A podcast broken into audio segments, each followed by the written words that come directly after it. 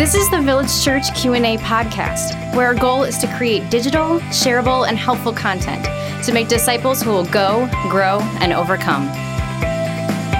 Welcome back to the Village Church Q&A podcast. Pastor Tim and Pastor Michael with you.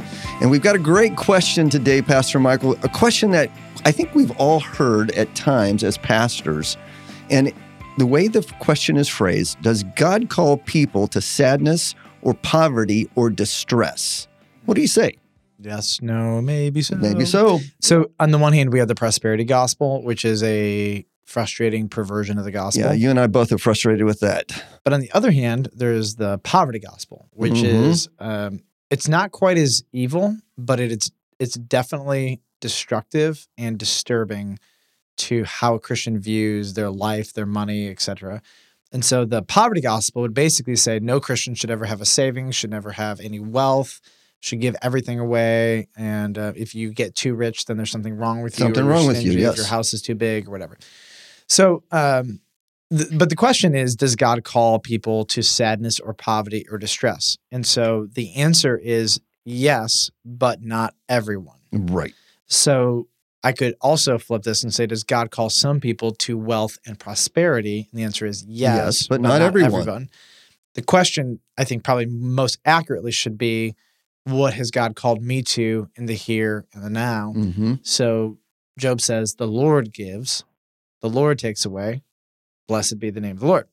So I, I think that that is a, a rubric that we have to say whenever a theology says everyone must be blank, then you're off into some kind of deviance. Yeah, there's there's a problem with that kind of thinking. Some people are a poverty gospel because they they are not smart enough to make money Mm. and they're jealous of everybody else who does and it's a way of controlling people or getting some kind of passive vengeance some people are poverty gospel because um, they'll just they take some logical thoughts to their logical conclusions without tempering them with other scriptures so for example they would say something like uh, we only live once people are going to hell um, this money could either be used to sit in your bank account accrue interest or this money could be used to plant churches and do different things like that. So therefore, all money saved.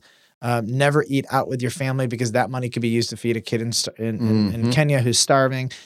Every single time somebody spends one dollar here, that one dollar technically could be used someplace else. Sure. And the question is, does Jesus mandate that every dollar I spend, that every single dollar has to go toward meeting somebody else's need, if you will? And that's just not a paradigm in scripture. The paradigm is we live lives that care for the oppressed and the poor and we're generous, etc.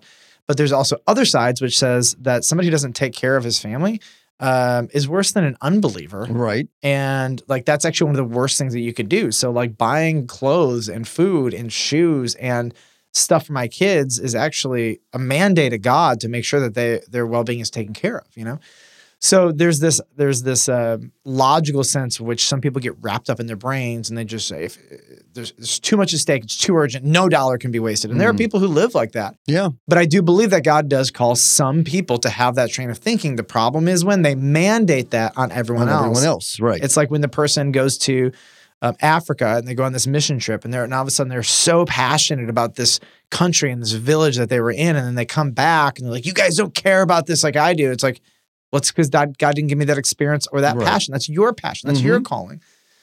All to say, um, yes, God does call some people, but not all. Not people. all people. And as I'm thinking through, and as we've been discussing this, in the Catholic Church, there is a vow of poverty that priests take and that the nuns take. But that doesn't mean that they go with no shoes and no clothes and they're starving. It also doesn't mean Doesn't they're mean that. holier. no. And let's be straight, they commit to a life of poverty, meaning a life of lack, Yes. a life of not engaging in things that let's like for example, sex, Mhm. right? Marriage. It's interesting that the New Testament actually talks about um, bad churches and Christians forbidding sex and marriage. Forbidding that. You know what I mean? Yeah. And then the Catholic Church comes in and says, all priests, no marriage, no sex, right? Right. And so it's one thing to say that, okay, because somebody deprives themselves, that that is automatically admirable. Right. That makes them more godly, which is not what is supported in scripture. Correct. So if you abstain from something, it does not make you better than the person who doesn't. It doesn't make you more godly than the person who doesn't. It just means that this is what God is asking you to do. And if you're going to become a Roman Catholic priest, then you you know that already. And Right. so you're walking into that lifestyle. I'm not Catholic, so they can do whatever they want. Well, on the other extreme is also, you know, great wealth. And when individuals accumulate great wealth, and then there's excess that they have um, opportunity to use, to use for themselves or to use for God's kingdom. But we've had individuals who have accumulated great wealth. Uh, J.C. Penney, uh, Woolworth, and there's several others that lived during the turn of the century that accumulated great wealth because of business and they gave great wealth away. Kraft is, is another one. They were Christians that they used their great wealth for God's kingdom and for building into Christian organizations. They didn't live in poverty, but they gave a lot of their wealth away. Yep. And I think there's a balance that that we need to maintain. Poverty doesn't mean uh, God calling people to poverty doesn't mean that they live uh, without a house or without a car or without Poverty is never seen as good. no. Like if you have the opportunity to not be in poverty, then it's sin to not take that. Poverty is not biblical in terms of like advocated by God. The extremes on both ends is not admirable either way, according to scripture. This sort of drives me nuts. If you're rich, there's no reason to have that much money, et cetera. Mm. And what I've seen Christians do with a lot of money is invest it. Because here's the thought, right? I'm going to make up numbers. These are not going to be accurate, but they're going to make the point. If I have a million dollars, um, the poverty gospel person would say, give it all away. It Do you all know away. what you could do Yeah. with that? Well, then here's what the logical side of me is thinking. I can give away a million now, but I can invest it and give away millions later. Yes. Or I could invest it and basically divest myself of this money over a 20 year period and give away $5 million. hmm And which does more good?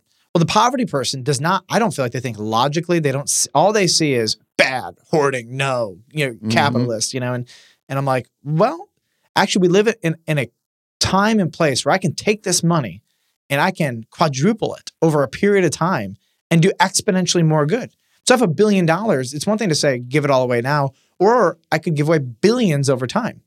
And this is where I think some people don't understand that um, when God gives some people wealth, he gives them that wealth to steward, and that stewarding could look differently for everybody. God may look at wealthy person A and say, give it all away.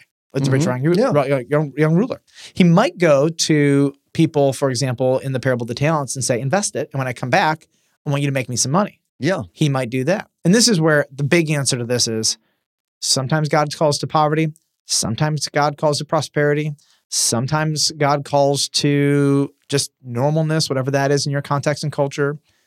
And being mature means you just got to let people be where they are. Right. But if they're sinning, it's not, it is a sin to be in poverty if you don't need to be hmm if your basic fundamentals are not being met and they could be because you're not working or taking that next step to provide for a family it's sin it could be to sin. Yeah. not provide for your family's Yeah. basic fundamental needs yeah that's sin so you need to be in there and if you're prosperous and your money owns you and you just hoard it and you never Mhm. give anything away that's sin That's also sin as well. but Yeah. that's where you deal with you don't just put a blanket statement Well, I think we answered that question, Michael. Please come back when we answer another question, which will be Is same sex attraction a sin?